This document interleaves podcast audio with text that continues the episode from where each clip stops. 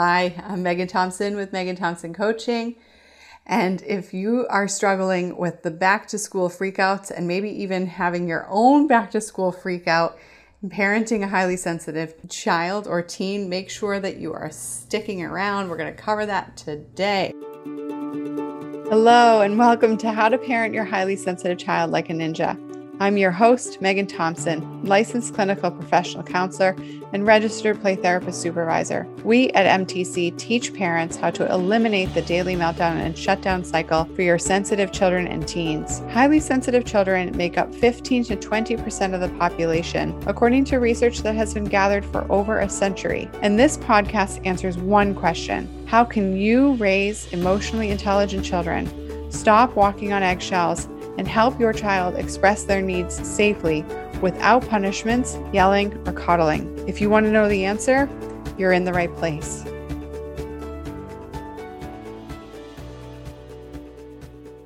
You're parenting a highly sensitive child who is stuck in the daily meltdown cycle. You are seeing hitting, kicking, screaming, throwing things, and your child is shutting down or running away and outright refusing, then this training will be for you. We are here to cover all about how to break out of this highly sensitive child meltdown cycle and what can, uh, you know, what back to school does to add to the mix, right? Uh, your child might also be dealing with stomach aches now, worried about their new teacher tears and meltdowns, complete outright refusals. And all of this can be a daily struggle when trying to get your sensitive kid or teen to get back into the school routine. So, one of the things that we can see from parents is that this can start uh, weeks in advance. Your child can start wondering what who's going to be in their class, who's going to be, um, you know, what their assignments are going to be. And you might not find out the actual facts of that until a few days before school actually starts. So uh, pay attention related to your child's worries and all of these concerns. And this is true for kids who are, you know, 4, 5, 7, 11, 15, 17, right?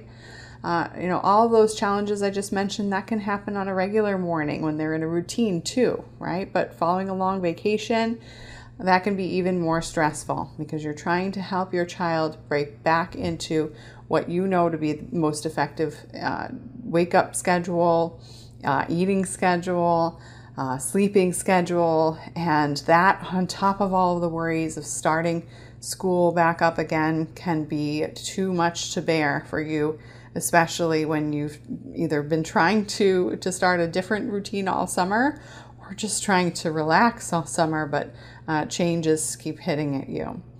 Uh, and many parents will tell me that they dread this time of year because they know every single day will lead to a freak out, if not multiple freakouts before school, uh, after school, etc. Your sensitive kid might be um, struggling to even get ready in the morning, and sensitive teens can really struggle to even get out of bed. Uh, this can be quite a frustrating time. Uh, and you, as a parent, could be waiting with bated breath for the school year to start again, right? Uh, struggling, wondering how long this is going to take. You know, is it going to take a week, like most children take, uh, who are not highly sensitive to get used to the routine, or is it going to take much longer than that? You might be trying to eke out every last second of the summer before the chaos sets in and the struggle returns. And every morning uh, feels like it can be quite draining for you and your family. So, we're going to talk about what is going to work today. And uh, before we do that, we want to cover the challenges that you can be having. You've probably only just gotten into your vacation routine, right? And now everything's about to change back again. So, parenting a sensitive kid, stuck in the meltdown cycle, parenting a sensitive teen isn't easy. We know that, uh, especially when this is happening over and over and over again. And parenting a sensitive kid has a lot to do with establishing routine and healthy habits and breaking into the school calendar and breaking that down. Um, helps sometimes, but sometimes it's about balance, right? You don't want to move too far uh, towards either end of the parenting spectrum when you're working on shifting out of this dynamic, right? So, some parents might think that they need to embrace the mean parent role, enforce strict guidelines, thinking that's the only way that your child is going to listen. And this is incredibly important to avoid. When you are trying to run your house like a drill sergeant, your child is going to feel misunderstood and uh, like they don't have enough space to breathe and to pace themselves into adjusting to new major routines. For your sensitive kid and teen, this is new for them. They haven't had to deal with this for weeks and weeks and weeks on end. And it's important for you to notice that while they've done school before, most kids, uh, you, you can't just expect them to remember what works. Other parents might feel like you need to work on just doing this softly. Wait a minute, walk on eggshells. Let's not disrupt uh, the peace here, right? And obviously that doesn't work either. You're, you are the parent. Your child needs to trust you that you know what you're doing. And when you're following your child's lead, your child is in control. And that is scary for anxious children. Highly sensitive children can be much more prone to anxiety when they are stuck in the meltdown cycle. And so it's really important that you demonstrate structure and routine because neither of these extreme approaches will help you or your child. Now, I know it's not easy, okay? This job, parenting a sensitive kid, is hard. I parent my own sensitive child, and I'm constantly focused on supporting her in managing her emotions. Now we don't deal with the meltdowns because I know what we what I what I use works with my clients, and and uh, you know obviously it works with with my daughter as well. But that doesn't mean that parenting is a cakewalk, right? And so it's important for us to notice where you can support your child so that this feels simple for you, okay?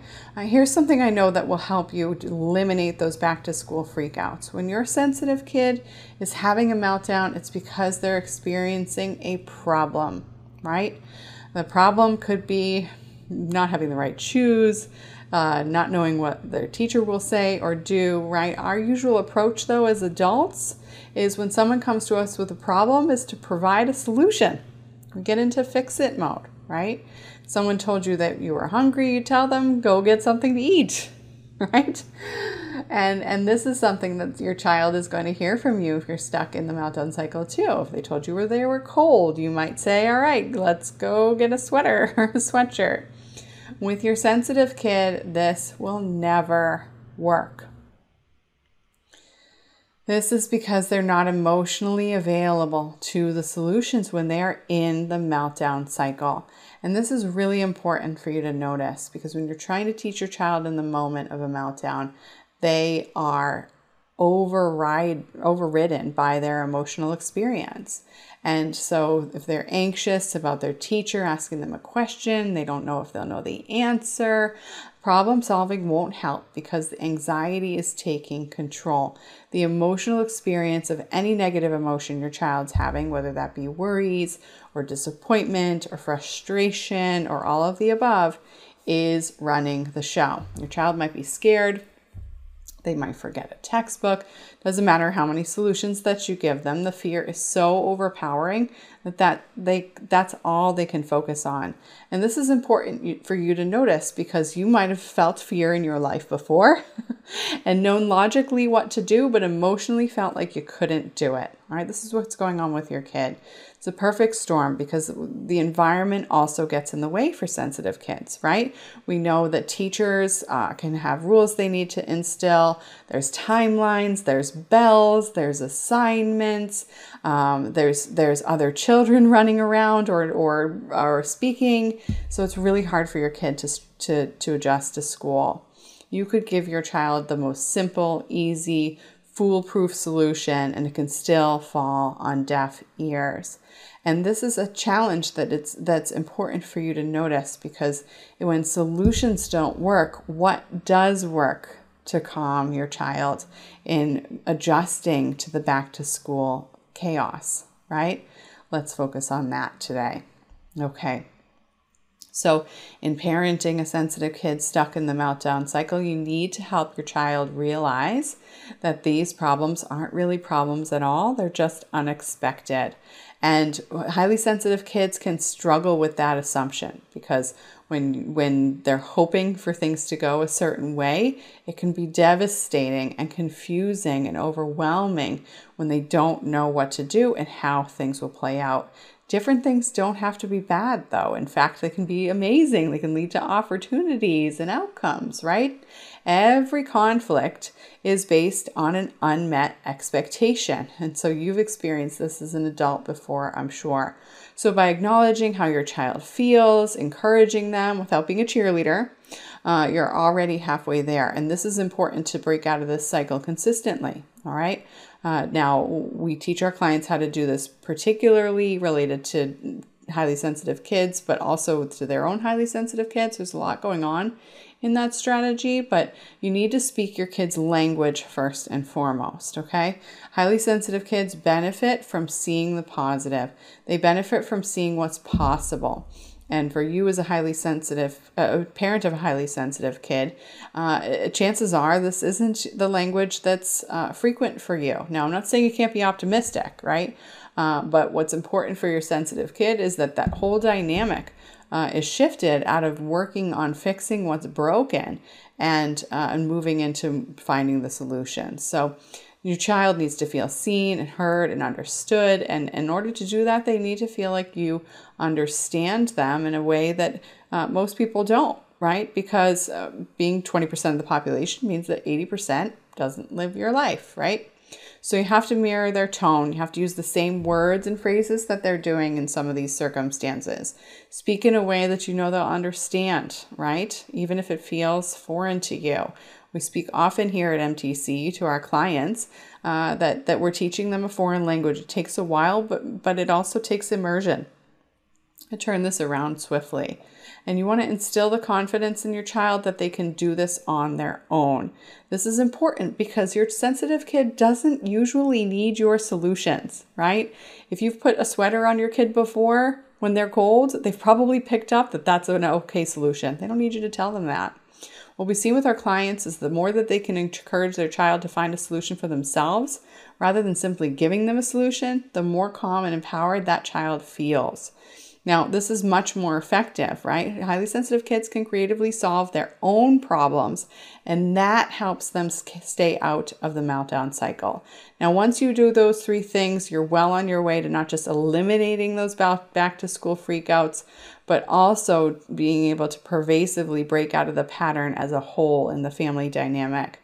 This is a proven toolkit to help in any new or stressful situation because we know that those transitions back to school come again when you when you uh, when you shift out of the vacation mode whenever that's relevant holiday vacations personal vacations etc this should help you get started and see some headway in those back to school battles right and with that being said it's important for you to notice whether or not uh, you are able to do this consistently so, what do you need to do next? I encourage you to go ahead over to my free training, five steps to eliminate those daily meltdowns and break out of this pattern with your family by listening to the shifts that our clients have been needed to make. Uh, that's going to support you in breaking out of this pattern consistently. Make sure that you follow all five. And if you're parenting a teen, uh, you would go to meganthompsoncoaching.com backslash five shifts underscore teen uh, or meganthompsoncoaching.com backslash five steps uh, if you're parenting a 14 year old and under. This is eighth grade and under. Okay. So high schoolers need a different way to think about things and they need to approach problems differently. Uh, before high school, uh, parents are the ones who are leading the show, and we teach you no matter your child's age, uh, eighth grade and under. Thank you, and I'll speak with you soon.